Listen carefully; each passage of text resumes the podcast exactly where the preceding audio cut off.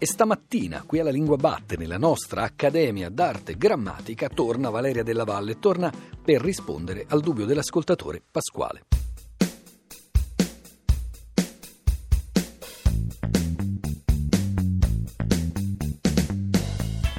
Pasquale ci ha scritto che cercare di salvaguardare la nostra lingua con trasmissioni come questa è come vuotare il mare con un cucchiaino da caffè. Ma veniamo alla sua domanda. Pasquale chiede notizie sulla parola buxino, parola che aveva interpretato, eh, leggendola in vari quotidiani o siti, eh, l'aveva interpretata come scatoletta oppure piccola autorimessa per modellini di automobili. In realtà la parola box box, la parola inglese box, significa eh, scatola, contenitore, recinto ed è usata eh, in italiano con diversi significati per indicare uno spazio ricavato in un ambiente più grande, per esempio il box della doccia, eh, oppure un piccolo garage o ancora eh, il recinto, quella specie di piccolo recinto nel quale eh, si mettono i bambini che non sanno ancora camminare. Ma la parola box, ecco che arriviamo al punto, ha anche un altro altro significato e anche questo tra l'altro è eh, registrato nei dizionari della lingua italiana. Ha il significato di riquadro in una pagina stampa che racchiude una parte del testo che si vuole mettere in risalto, al quale si vuole dare importanza. Ora il diminutivo boxino, che Pasquale tra l'altro ha sentito usare eh, da Vittorio Giacopini nella trasmissione di eh, pagina 3, eh, ha dunque eh, un significato particolare, cioè quello di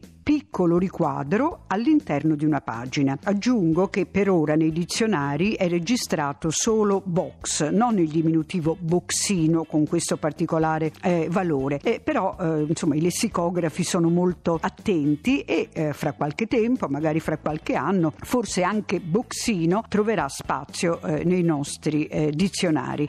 come vede, caro Pasquale, continueremo a vuotare il mare con il cucchiaino da caffè grazie all'aiuto di molti ascoltatori come lei.